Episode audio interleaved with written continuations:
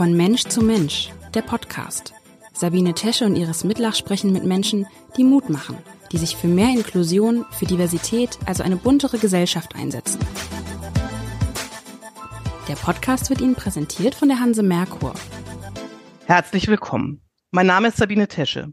Heute geht es um das Thema, wie Krankenkassen mit Eltern behinderter Kinder und überhaupt mit Menschen mit Behinderung umgehen. Dazu habe ich Iris Mittlach und Karen Stumpf als meine Gäste eingeladen. Iris Mittlach moderiert ja sonst abwechselnd mit mir diesen Podcast. Doch heute möchte ich Sie auch zu ihrer Rolle als pflegende Mutter eines behinderten Sohnes befragen. Tim hat eine Hirnverletzung und ist sechs Jahre alt. Karen Stumpf leitet den Elternverein Leben mit Behinderungen Hamburg, ist Juristin und pflegt ihren schwerstbehinderten Sohn Pelle. Er ist 21 Jahre alt.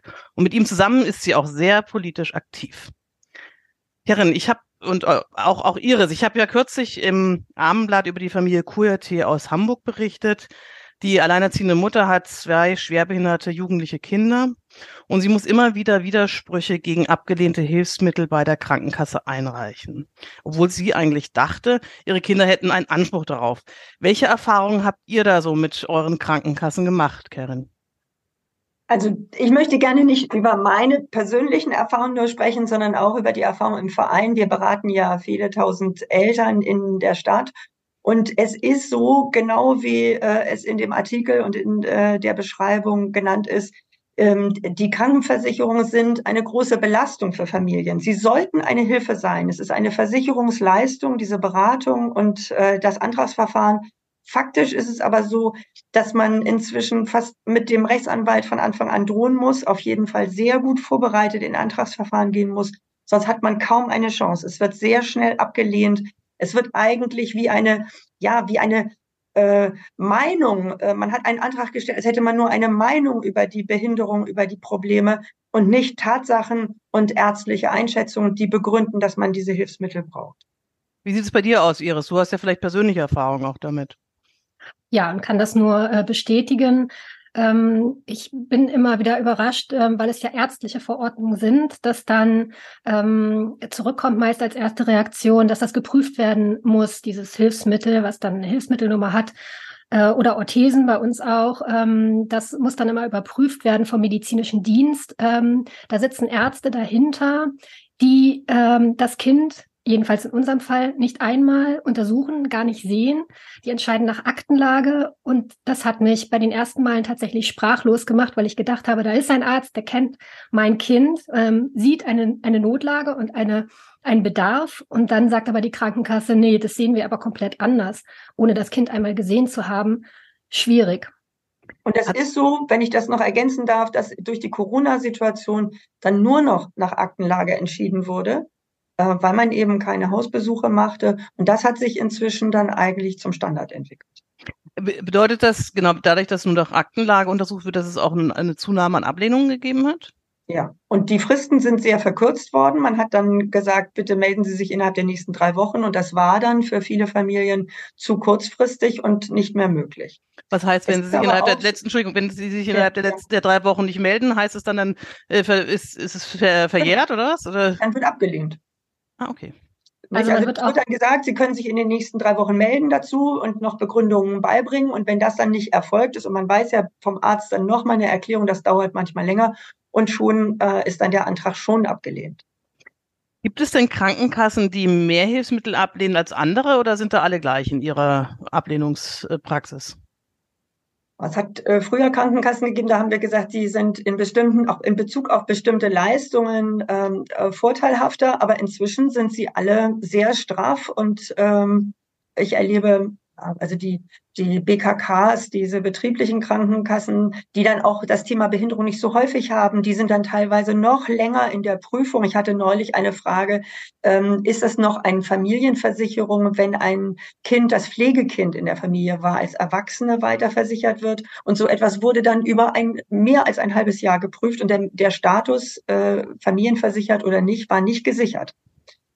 Ähm, so das, das kommt dann vor, wenn eben diese Fragen einmalig sind, so wie es äh, Frau Müdlach sagt. Wir müssen erstmal prüfen. Das kann dann teilweise äh, ein ganzes Jahr dauern.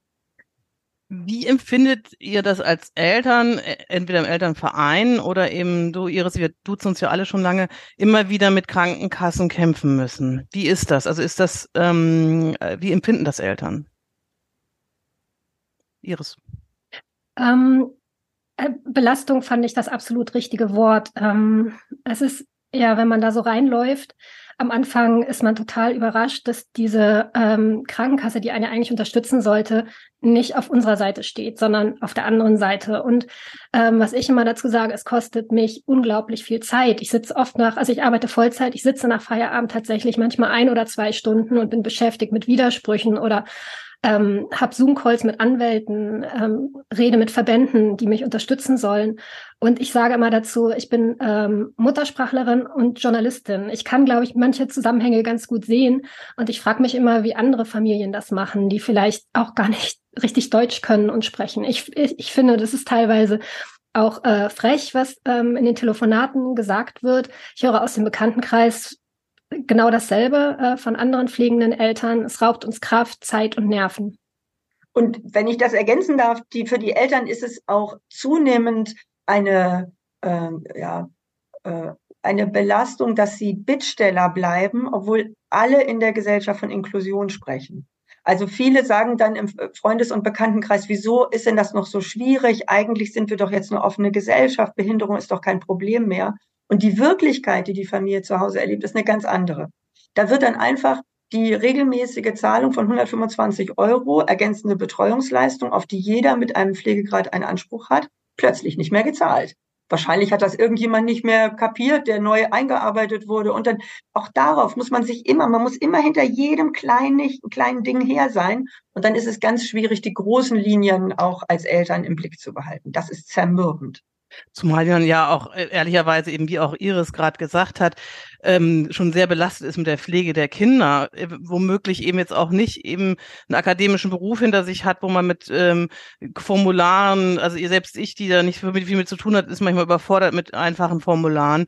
Ähm, das ist ja auch äh, die, auch die Kraft einfach nicht hat, oder? Man hat doch nicht die Kraft als pflegende Eltern oder auch Mensch selber mit Behinderung, ja, ähm, der immer wieder mit was irgendwelch zu kämpfen hat, ähm, das durchzuhalten. Total. Das ist völlig richtig. Wenn ich äh, und wenn ich also zurückschaue, es gibt ja bei uns im Verein auch sehr alte Eltern, da gab es noch kein Pflegegeld, als die ihre Kinder gepflegt haben. Die haben das gemacht einfach aus der Liebe der Mütterlichkeit heraus. Heute die Eltern erleben es so, wir kriegen unser Pflegegeld für die Pflege. Das ist auch eine ganz fatale Entwicklung teilweise, wenn die Kinder dann älter werden dann sagen die Eltern, dass es immer um Pflege geht. Dabei wollen natürlich auch diese Kinder, das hat der Artikel ja auch gezeigt, irgendwann ausziehen, wollen äh, sich emanzipieren. Und die Eltern bleiben in dieser pflegende Angehörigenrolle. Das ist auch ganz fatal für Mütter mit besonderen Herausforderungen, eben in den Beruf zurückzukommen, ein eigenes Leben zu führen. Ja, also in dem Fall, ähm, den ich ja beschrieben habe, Familie Kuyate, ist es so, dass die ja nach langem Kampf drei Jahren eine Wohnung bekommen haben, die auch nicht behindertengerecht ist, aber zumindest ebenerdig und die Mutter in der Wohnküche schläft, weil es eben keine Wohnung gab, wo jedes Kind ein eigenes Zimmer plus Mutter eigenes Zimmer gab. Und das ist ihr aber alles äh, recht. Hauptsache, sie kann, dass ihre Kinder wieder rauskommen und wieder irgendwie ein bisschen eine Perspektive erfahren. Ich frage mich aber, ich weiß nicht, ob, ob ihr euch das gefragt habt, ähm, als, als Verein auch, die mit Behinderung Herren, welche Motivation hinter der Ablehnung steht. Wie du auch vorhin schon gesagt hast, ist es doch eigentlich so, dass ähm, Krankenkassen Sachbearbeiter im Sinne ihres Kunden ähm, arbeiten sollten. Es wird ja bezahlt, äh, die Krankenkassen, ja. Ähm, die sollten doch eigentlich Empfehlungen aussprechen, nach Lösungen suchen. Wenn jetzt vielleicht das nicht das richtige Hilfsmittel gibt, es eine Alternative. Was könnte dahinter stecken, warum sie das machen? Naja, es ist schon so, wie Iris sagt, die sind nicht auf unserer Seite, sondern die sind auf Seite, äh, auf der anderen Seite. Die sind Kostenträger und passen darauf auf, dass die Kosten in einer Kontrolle bleiben. Und deswegen ist es das ist ihre Rolle. Und deswegen ist es so unendlich wichtig, dass Eltern in äh, solidarischen Gemeinschaften sich organisieren. Weil natürlich kann man mit dem Rechtsweg drohen und einen Rechtsanwalt haben. Oder man hat eben den Verein, der dann sagt, wir machen eine Überbrückungsfinanzierung. Aber in Wirklichkeit ist das Allerwichtigste, dass man, wie bei uns im Elternverein, äh, in der Mitgliedschaft einfach eine Solidarität hat, die auch dafür sorgt, da sind dann Leute an unserer Seite und unterstützen uns in unseren Verfahren. Der Witz ist ja, wenn wir nämlich Überbrückungskredite oder irgendwas darlehen, das müssten wir wahrscheinlich so machen. Es ist aber tatsächlich so, wenn wir als Vereinen, wir kriegen ja ganz viele Fälle auf den Tisch, wo Eltern sagen, wir brauchen jetzt die Hilfe, wir brauchen jetzt das Gerät, wir brauchen jetzt das Medikament, was auch immer, weil sonst brauchen wir es eben nicht mehr, weil das Kind dann schon so kontrahiert ist oder ähm, ne, also die, das, das Training jetzt, die können jetzt keine drei Jahre mehr darauf warten, sondern ist das, das, das Krankheitsbild des Kindes so weit fortgeschritten, da brauchen sie das Gerät nicht wieder. Das heißt, wir machen das dann. Ähm, äh, dass wir das auch bezahlen, ähm, aber inzwischen wohl wissend, dass die Krankenkassen das dann eben auch nicht uns rückerstatten. Das ist eben dann auch so. Also wir haben Fälle nee. gehabt, wo es hieß, sie haben noch eine Spende bekommen, deswegen zahlen wir das jetzt nicht. Sie hätten zwar Anspruch drauf, aber wenn sie die Spende nicht bekommen hätten, hätten sie keinen Anspruch drauf. Das finde ich als Verein besonders perfide. Naja, und deswegen ist es aber so wichtig, äh, aus meiner Sicht bei uns auch die Beratung zu nutzen und eben dieses Empowerment im Verfahren, wir erleben das immer wieder, dass natürlich, wir können mit dem Anwalt drohen, das tun wir auch und das ist dann auch schon sehr wirkungsvoll. Aber wirklich den Rechtsweg zu beschreiten, würde immer bedeuten, dass die Familie Jahre wartet und insofern, ähm, also ich kann wirklich nur bitten, dass immer wieder auch geworben wird für den Kontakt zu uns in der Selbsthilfe. Das ist auch für Familien zunehmend schwierig. Das ist dann vielleicht auch, weil da ein Mitgliedsbeitrag ist, aber der ist nicht relevant. Relevant ist, dass die Leute sich, wirklich zueinander bewegen und merken, wie viel Kraft ihnen das gibt. Ich weiß nicht, ob Iris. Dann, äh, ja? Bist du auch in irgendeiner Form in einer Selbsthilfegruppe, Iris? Ich bin Mitglied im Sozialverband. Ähm, das war damals die Empfehlung, die ich bekommen habe von einer Ärztin. Ähm, und dort gibt es ja dann auch eine Rechtsberatung, die ich auch schon ein paar Mal genutzt habe, werde mich aber tatsächlich Leben mit Behinderung anschließen. Ich war jetzt da neulich auch auf Veranstaltungen und finde es wunderbar. Also ganz toll und wichtig, die Arbeit, die ihr macht. Ja, vielen, vielen Dank. Ich, wenn ich das noch ergänzen darf, Sabine, ich weiß nicht, ob du das auf deinem Zettel hast, aber es ist mir sehr wichtig, das hier zu sagen. Ähm, die Krankenversicherung, wenn du das fragst, machen auch diese Ablehnung deshalb, weil sie sich nach neuen Standards richten. Die Weltgesundheitsorganisation hat eine Standardis ein Standardisierungsverfahren von Bedarfen ähm, benannt. Das ist die ICF, die internationale Klassifikation von Funktionen. Und da, daraus ergibt sich, ob jemand eine Behinderung hat oder nicht. Und nicht daraus, ob das eine Diagnose ist, sondern ob der Kontext so ist, dass man sagt, das ist jetzt eine Behinderung. Das führt dazu, also wenn jemand zum Beispiel viel Geld hat oder eine Spende bekommt, dann ist es ja keine Behinderung, dann kriegt er diese Leistung nicht. Oder wenn, äh, wir haben das jetzt gehabt, äh, Mensch, Menschen mit einem Pflegegrad 2 gehen ins Krankenhaus, das Bein wird abgenommen äh, bei einem Mann mit Behinderung, weil der da ähm, eine Infektion hat. Und dann kommt er nach Hause, man beantragt, dass der MDK das nochmal überprüft, um den Pflegegrad höher zu setzen. Dann kriegt er Pflegegrad 1, weil er gesagt hat, oh, ich habe Freunde und ich komme so klar. Das heißt, die Pflegeversicherung guckt nicht darauf, das ist ein Kind mit Hirnschaden oder ein Kind mit Zerebralparese, sondern die gucken, kommen sie klar oder nicht. Mhm. Und das, so ist, recht, das ist rechtens? Das ist rechtens. Und das bedeutet, es ist total nötig, den Leuten zu helfen, ihre Sache besser zu begründen, weil klarkommen bedeutet, brauchst du nichts. Das ist die Inklusion, in der wir uns bewegen. Und das Inklusion bedeutet, ich bekomme eine Unterstützung für ein tolles Hilfsmittel, mit dem ich mehr Teilhabe haben kann. So, so sieht das die Krankenversicherung nicht automatisch, wenn da nicht unterstützt wird. Ja, unglaublich. Also ich habe ein anderes Gerücht gehört, warum eben ist so viele, das ist jetzt ja auch Pflegeversicherung, Krankenversicherung, ähm, Gerücht gehört, das besagt, dass es bei Krankenkassen, die besonders viele kranke Menschen haben, und die werden ja im Jargon sogenannte schlechte Risiken genannt, also mit hohem Unterstützungsbedarf, dass die Krankenkassen bei diesen Leuten ihre hohen Ausgaben minimieren möchten. Grund, die Konkurrenz zu anderen Krankenkassen, Grund auch die hohen gesteigerten Kosten durch Corona. Ähm, und das, ist, das heißt, dass die, die Krankenkassenmitarbeiter angehalten sind, die Anträge von schlechten Risiken, also von diesen Menschen, sowohl wo es möglicherweise einen Rechtsanspruch gibt, erstmal abzulehnen. Hast du davon Sicherlich. was gehört? Natürlich ist das, natürlich ist das so. Ja, natürlich. Aber das, der, der Witz ist, dass wenn dann aber ein Sachbearbeiter verstanden hat, wie, wie bei jetzt unseren Kindern, wie das läuft, dann ist ihnen auch klar, dass es dann keinen Unterschied macht, ob sie das ein halbes Jahr vorher oder später äh, bewilligen. Die Entfernung zu den Klienten spielt eine ganz große, zu den, äh, zu den Antragstellern spielt eine ganz große Rolle. Aber das strukturelle Problem, dass sie natürlich auch Anweisungen haben, das nicht zu befördern und nicht wie eine äh, ja, wie eine herzlich Willkommenstelle. Äh, was brauchen Sie? Wir haben alles parat. So, das, äh, das ist der Grund. Habe ich noch nie von einem Krankenkassenmitarbeiter offiziell gehört. Würde man sowas, ähm, ist das unter der Hand? Also du sagst ganz selbstverständlich, ich habe das nur als Gerücht gehört. Nee, das ist, äh, also die haben einen enormen Kostendruck und sie haben auch einen starken Druck, weil sie sagen, wir sind eine Versicherungsgemeinschaft und Menschen aus dieser Zielgruppe sind im Grunde nicht Einzahlende in das Versicherungssystem. Das hat auch dazu geführt, dass beim Bundesteilhabegesetz es keine vollständige Leistungsübernahme in die Kranken- und Pflegeversicherung gab oder in die Pflegeversicherung gab. Also der, die Gesundheitspolitik ist an der Stelle, steht unter einem starken Druck, diese äh, Kostenzuwächse zu, äh, zu kontrollieren. Und ihr seid die schwächste Gruppe, oder? Ja, und deswegen ist es so wichtig, sich zusammenzutun. Nur gemeinsam ist man dann stark genug und weiß, welche sind die richtigen Argumente, mit denen ich jetzt in meinem individuellen Fall durchdringe ich stelle mir das gerade mal so vor, ja. Also ähm, ich habe jetzt ähm, ein Kind bekommen, was was eine schwere Behinderung hat.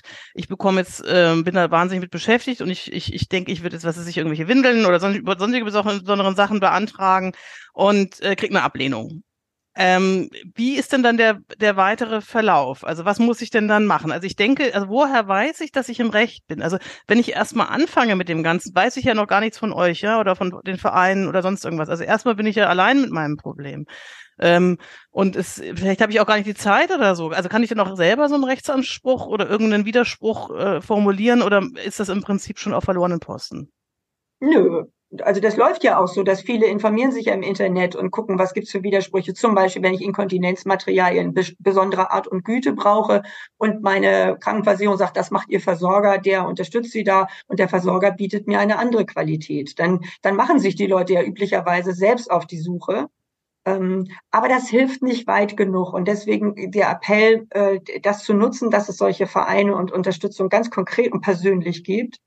Ähm, und klar der Hinweis, viel zu viele Menschen zahlen zum Beispiel den wirtschaftlichen Aufschlag, äh, weil es äh, bei den Inkontinenzmaterialien eben die, äh, diese Absprachen zwischen Versorger und Krankenversicherung gibt, die dann die Familien nicht durchblicken und dann zu wirtschaftlichem Schaden führen. Hm. Also Iris, hast du noch äh, was dazu sonst? Ich finde ganz wichtig auch bei dieser bei diesem Aspekt, sich zusammenzutun und gemeinsam stark zu sein, ähm, ich merke als Mutter, wenn ich so ganz tief in diesen ganzen Systemen dann drin stecke und mit diesen Widersprüchen befasst bin, dass mein Kind auf, dort ja nur als Kostenverursacher und Problem gesehen wird. Und irgendwann ähm, hatte ich das Gefühl, dass das bei mir selber auch so ist. Also, dass ich mein Kind nur noch als jemanden gesehen habe, für das ich ständig irgendwas durchsetzen muss. Ich finde das ganz schwierig, diese Perspektive auf unsere Kinder. Das ist ja nicht nur im Krankensystem so, sondern später auch im Schulsystem. Und deshalb finde ich das so wichtig, sich mit anderen Eltern auszutauschen sich immer wieder zu selber zu sagen und den anderen, das auch von den anderen Eltern so zu erfahren, dass wir wundervolle Kinder haben, die eine unglaubliche Bereicherung sind und viel sichtbarer sein müssten, dass es ein schönes Leben ist mit diesen Kindern. Und ähm, wenn man dann aber am Ende des Tages nur noch mit diesen ganzen Sachen beschäftigt ist, dann gerät es leider in den Hintergrund. Das finde ich immer sehr unschön. Also ich habe ja äh, jetzt mit dieser Familie Kujati einiges erlebt, unter anderem eben auch, ähm, ich bin da reingekommen in diese Familie. Ähm, das sind zwei, äh, drei intelligente, äh, nette, sehr traumatisierte Kinder, auch eine sehr, sehr äh, kompetente Mutter, aber auch wahnsinnig abgeschafft. Die hat sich schon nicht mehr getraut, der Sohn konnte nicht auf die Toilette dort gehen, einen Toilettenstuhl zu beantragen bei der Krankenkasse. der ist, hat nichts gegessen, ähm, ne, ein 19-jähriger Junge, weil er ne, immer noch mit Bettpfanne nicht mehr hantieren wollte. Das hat er die letzten drei Jahre gemacht in seinem eingesperrten Dasein in seinem Zimmer. Und dann habe ich angerufen beim Sanitätsarzt, ich gesagt, mir ist egal, wir zahlen vom Verein aus jetzt äh, diesen, diesen Toilettenstuhl, das ist ein unerträglicher Zustand. Und die sagt, wir müssen einfach nur beim Sanitätsarzt, wir müssen einfach nur zum Hausarzt gehen, Rezept ausstellen, das, das bezahlt die Krankenkasse. Und es hat sich diese, diese, diese Mutter eigentlich, diese kompetente Mutter nicht getraut. Also das fand ich sowas, das hat mich wirklich, ähm, ich habe schon viel erlebt, aber das hat, das fand ich einfach schockierend, weil das geht ja hier nicht um Riesensummen und äh, es geht hier um die Würde. Darum geht's ja immer. Mhm. Und ich finde es ja auch ganz spannend, dass Krankenkassen ja durchaus, das erlebe ich ja auch, recht fantasievoll in ihrer Ablehnungsbegründung sind. Also bei dieser Familie gab es eben auch, ähm, gab die ähm, ich eben beschrieben habe, die AOK an, dass der beantragte Arm- und Beintrainer für das Krankheitsbild der Muskelatrophie, was dieser Junge hat, als Hilfsmittel anerkannt ist, schreiben sie auch. Problem ist aber, an dem Gerät gibt es einen teuren Spastikschalter. Da der Antragsteller jedoch keinen Spastik hat, war das der Grund für die Ablehnung. Es gibt kein anderes Gerät, es gibt keinen vergleichbaren Trainer ähm, und es ist perfekt praktisch auch, äh, um, um Arm und Muskeln zu trainieren. Aber dieser Spastikschalter ist der, der Grund für die Ablehnung. Da frage ich mhm. mich, das ist doch Veräppelung oder was ist das? Absolut. Und du schreibst es ja auch, dass dann, wenn man dann wieder näher rangeht und sagt, hier, ihr seid ja wohl nicht ganz bei Trost, dass sie dann sagen, ja, da geht ja doch was. Also das ist, äh, der erste Zugriff ist erstmal ein ablehnender und abschreckender. Und das ist diese, diese Rolle, in die man dann kommt, der man versucht auszuweichen. Genauso wie ihr das jetzt eben schon beschrieben habt. Und und das darf eben nicht sein. Also da muss man dann auch ähm, sagen, ich bin Eltern, ich möchte Mutter bleiben dürfen und ich brauche Helfer, die mich, die, die mir das auch abnehmen, an bestimmter Stelle zu argumentieren und sich für mich stark machen. Ähm, das ist dann üblicherweise jetzt als Juristin, sage ich, das ist der Anwalt, aber das ist eben zu hochgezäumt. Eigentlich müssen wir auf niedrigschwelligerer Ebene auch schon uns äh, da unterstützen. Und hier ist ja das besonders Schlimme, Sabine, auch, dass mhm. die äh, äh, diese äh, Erkrankung ist eine progrediente Erkrankung äh, in, in diesem Fall der Familie. Und da ist es noch schwieriger zu sagen, äh, wie wird es werden. Die gucken immer auf den Ist-Zustand und sagen, ja, da ist ja noch nicht das Problem. Vielleicht wird er eine Spastik entwickeln in vier Monaten und dann hat er das Hilfsmittel nicht. Also man muss rechtzeitig argumentieren und die Sache vorantreiben. Also was mich ja wirklich eben ähm, wahnsinnig ärgert ist, also ärgert und ne, ich, bekomme viele Fälle auf den Tisch so und ich rufe dann bei den Krankenkassen an und es gibt Krankenkassen, die sich komplett, ähm, denen ist das völlig egal, ob ich anrufe, ja, das sind die größte. Und ähm, es gibt so Krankenkassen jetzt durchaus, ne, wie jetzt AOK und so weiter, die, ähm, da sage ich, äh, wollen wir nicht im, im Sinne ihres Kunden handeln und die dann auch ganz kulant sind und plötzlich geht eben alles, ja, also das ist dann, gibt es oft kreative Lösungen, da muss man halt das und das und das Formular nochmal und dann äh, ist das immer gut für die Klienten, aber mich ärgert es wahnsinnig, weil das darf es einfach nicht sein. Wenn ein Druck ausgeübt wird, ein öffentlicher Druck, dass dann plötzlich Sachen ganz schnell gehen, finde ich nicht in Ordnung. Mhm. Und was an der Geschichte auch so ganz, ganz berührend und äh, wirklich dramatisch ist, ist, dass der dann ja Bildung gar keine Rolle mehr spielt. In einem so wichtigen Alter, im Übergang von Jugendlichkeit zum Erwachsenenalter und plötzlich ist man völlig abgeschnitten von Bildung, weil man keine Hilfsmittel hat, um da hinzufahren in die Schule, weil man keine Unterstützung hat, die, die Wohnung nicht verlassen kann. Ähm, und dann sind Chancen für das ganze Leben abgeschnitten. Also das, äh, das äh, ist in der Krankenversicherung überhaupt kein Thema wie wichtig die Schnittstelle zu Schule, zu Bildungsorten, zu Freizeitangeboten, zu äh, anderen Freunden ist. Und das muss man viel stärker dann betonen. Ja, da habe ich auch Fälle eben, wo es darum ging, dass man zum Beispiel so eine motorangetriebene ähm, Rollstühle bekommt, bei einem Jugendlichen auch. Oder es ging, glaube ich, um Fahrrad. Äh, es gab so einen Fahrradvorsatz oder was. Da hat auch die Krankenkasse, wir haben das dann bezahlt als Armblattverein, weil die Krankenkasse argumentiert hat, der Junge hätte doch schon das und das Hilfsmittel auch noch durch Spenden bekommen, nämlich was anderes. Ähm, und damit sei doch schon äh, Genüge getan dass die Teilhabe äh, an, an, dass er mit diesem Fahrrad zum Beispiel zu seinen Freunden kam, selbstständig und eben nicht ähm, äh, immer die zu ihm kommen müssen, sondern dass er da mit, mit denen rumradeln kann, dass er die besuchen kann und so weiter, war überhaupt kein Teil der Argumentation. Ja, Iris. Ähm, aber das ist die Argumentation der Krankenkasse. Für Teilhabe sind wir nicht zuständig. Wir sind für die Gesundheit und die Pflege zuständig. Und in dem Moment wird man ja auch weiterverwiesen auf kommunale Träger. Also ich habe mich tatsächlich dann mal, als uns so eine äh, ähm, Tandem-Kupplung, Fahrradsache da verweigert wurde, äh, damit ich meinen Sohn mit dem Fahrrad auch mal mitnehmen kann, ähm, habe ich dann beim Bezirksamt angerufen und die wussten von nichts. Also die haben gesagt, was wollen Sie? Genau. Ähm, und dann dachte ich so, oh, das war ein schöner Hinweis der Krankenkasse. Ähm, das kommt tatsächlich meistens als äh, Antwort, aber für Teilhabe sind wir halt nicht zuständig. Dasselbe gilt auch bei Inkontinenzmaterialien, die einen besonderen Zweck haben. Also zum Beispiel eben einen Teilhabeorientierten, dass man äh, dann besser alleine klarkommt. Aber das ist genau der Grund, warum es so wichtig ist, gute Beratung aufzusuchen, weil zum Beispiel bei diesen Handbikes, ne, das ist, es gibt auch medizinische Gründe, warum man sowas nutzen sollte, weil das nämlich zum Beispiel die Schulter erhält, weil das gesundheitlich für die Schulter viel besser ist, als wenn man immer so äh, schieben muss. Und insofern, ähm, ich glaube, wir sollten da einfach auch äh, unsere Fachlichkeit immer weiter schulen, um genau an der Stelle diese Krankenversicherung in die Zange zu nehmen für die, wie du sagst, kleine Zielgruppe. Ich würde mir eher wünschen, dass die Fachlichkeit der Krankenhaus, äh, der Krankenkassenmitarbeiter geschult werden würde auf das. Also ich meine, das entsteht das, aber nur auf Druck.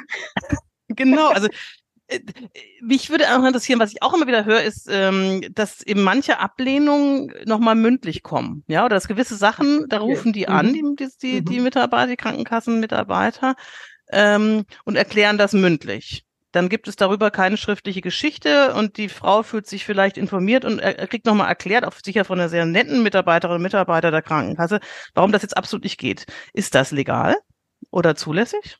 Das ist zulässig. Wir haben dann schon immer gesagt, wir möchten es schriftlich haben, aber es ist genau wie du es beschreibst. Die Telefonate sind häufig sehr ausführlich, sind sehr begründend und dann ist man, so wie es Iris sagt, dann auch ganz äh, äh, frustriert. Also man, man wird dann auch schriftlich nicht mehr so aktiv sein, denn die äh, schriftliche Ablehnung, die man dann bekommt, die ist sehr formal. Da mhm. stehen dann all diese mündlich geäußerten Argumente nicht drin, aber die sind alle ja in den Zwischenzeilen schon enthalten und ich bin dann schon ganz äh, demotiviert, mich jetzt noch zu wehren, weil ich ja weiß, es ist ganz, ganz schwierig.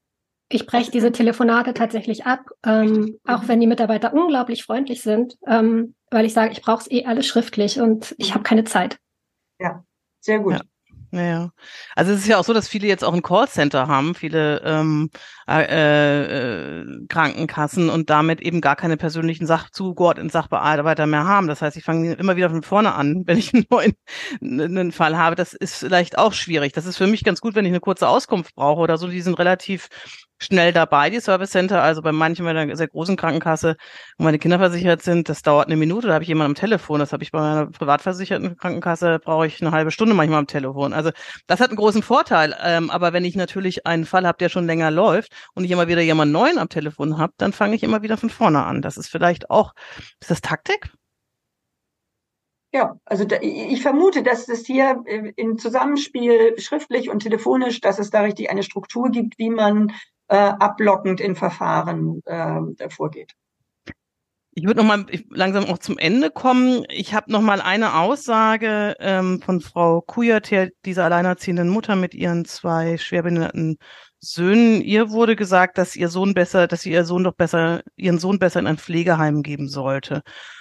Und sie war völlig fertig nach dieser Aussage. Es gab dann auch einen ähm, Jugendbetreuer, der sie diese Familie betreut, der also äh, mit einer Vorgesetzten dieses Mitarbeiters gesprochen hat. Es gibt dort angeblich ein keine Ahnung, ein Verfahren, dass die, die Krankenkasse, die, äh, wo Frau Kujati ist, hat gesagt, wir waren immer lösungsorientiert, Sie können sich das gar nicht vorstellen, haben Sie nicht nachvollziehen können. Frage ist nur, ich glaube der Frau, dass, die, dass das gesagt wurde für ihr, habt ihr sowas, also ich frage mich, was für ein Menschenbild dahinter ist, warum jemand sowas sagt. Ein, also geben Sie ihr, ihr Kind in, ins Pflegeheim, dann haben Sie es leichter. Ist das, was, was steckt dahinter? Und ähm, habt ihr sowas schon mal erlebt in irgendeiner Form oder von anderen gehört? Vielleicht, Karen? Also äh, ich kann mir das vorstellen, dass in dem Moment, in dem ich die Dramatik der häuslichen Situation schildere, dann so eine Antwort bekomme als Lösung. Entlasten Sie sich doch. Sie sind pflegende Angehörige, Sie sagen, Sie kommen an Ihre Grenzen, dann gibt es doch institutionelle Angebote. Man muss sich aber klar sein, dass genau an der Stelle die Beratung, die da ja drin steckt, auch falsch ist. Denn natürlich ist der junge Mann ein Mann, der möchte mit Assistenz wohnen der ist kein Mensch fürs Pflegeheim. In Pflegeheimen wohnen alte Menschen, die sagen, äh, am Ende meines Lebens möchte ich gute Pflege haben. Äh, er möchte in einer eigenen Wohnung leben, er möchte mit Assistenz und sicherer Pflege leben. Und dazu müsste die Pflegeversicherung beraten. Also genau an die Schnittstelle Teilhabe ran und da beraten, was gibt es in ihrem ähm, Kreis für Angebote. Und genau das tun sie nicht. Wie hast du Iris mal was erlebt? in der Richtung? Oder du hast ja auch mal vielleicht gehört von anderen, dass sie so ähm, behandelt werden? Ja, es gibt sehr viele Gespräche, wo ich dann auch ähm, glaube, dass den Mitarbeitern der Krankenkassen da so ein bisschen freie Hand gegeben wird. Also ähm, ich glaube nicht, dass es da tatsächlich ähm, Ansagen gibt, wie man mit den Müttern dann umzugehen hat, sondern die suchen ja selber dann nach Lösungen. Also eine befreundete Mutter, ähm, die hatten ein Therapie-Dreirad äh, beantragt und dann sollte diese Schiebestange nicht mit ähm, genehmigt werden. Äh, manche Kinder schaffen es einfach drei, vier Meter zu fahren, wie mein Sohn auch, und dann gibt man nochmal einen Schubser von hinten oder man muss eine Bordsteinkante überwinden und diese Stange sollte nicht bewilligt werden. Und ähm, dann war der Hinweis der Krankenkasse, wenn das Kind nicht alleine fahren kann, dann braucht es doch gar kein Fahrrad. Also da ist dann auch ein Weg zur Integration irgendwie nicht mehr da. Das muss es schon alleine können. Mhm. Und es ist, das heißt, das heißt der Therapiefahrrad nicht, ich kann das schon Fahrrad. Also ein Kind soll herangeführt werden ans Fahrradfahren. Und da dachte ich mir auch nur, ach Mensch, die Mitarbeiterin, die weiß ja ziemlich genau Bescheid. Und das war natürlich auch nicht richtig, was diese Frau gesagt hat. Genau. Und ich habe schon noch mal erlebt, also oder das hat einmal eine betroffene Mutter berichtet, ähm, da ging es um ein auch sehr schwer krankes Kind, Kleinkind, und da gab es dann eben die Alternative zur intensivpflegerischen äh, äh, Begleitung in der Häuslichkeit, wäre dann eben eine Einrichtung gewesen, auch ganz weit weg von der Familie. Und das hielt die Krankenversicherung für eine äh, für eine Ansage, die äh, im Rahmen des, des Denkbaren für die Familie war. Das Kind war noch sehr klein. Ähm, das ist, das sind keine Beratungen und keine Angebote, die funktionieren und die rechtlich eben auch nicht tragfähig sind. Kerin und äh, Iris, ich danke euch ganz herzlich für das Gespräch. Ich nehme daraus mit und kann immer nur appellieren von Menschen, die das jetzt hören, ähm, sich einen Verein zu suchen, wie Menschen, also wir leben mit Behinderungen oder ähm, anderen Sozialverein, der äh, eben passt, eine Selbsthilfegruppe, wo man sich austauscht, wo man sich rechtliche Beratung holen kann, wo man äh, mit Unterstützung hat. Man muss nicht alleine kämpfen gegen Krankenkassen, sondern man kann das gemeinsam machen. Und je mehr sich da zusammenschließen und das gemeinsam machen, desto mehr erreichen wir auch, dass wir tatsächlich unser aller Wunsch, eine mehr inklusive und eine äh, schönere Welt mit bereichernden Menschen haben. Vielen, vielen herzlichen Dank. Dieser Podcast wurde Ihnen präsentiert von der Hanse Merkur. Weitere Podcasts vom Hamburger Abendblatt finden Sie unter abendblatt.de slash podcast. Hier finden Sie auch alle aktuellen Podcast-Themen und unseren neuen Podcast-Newsletter.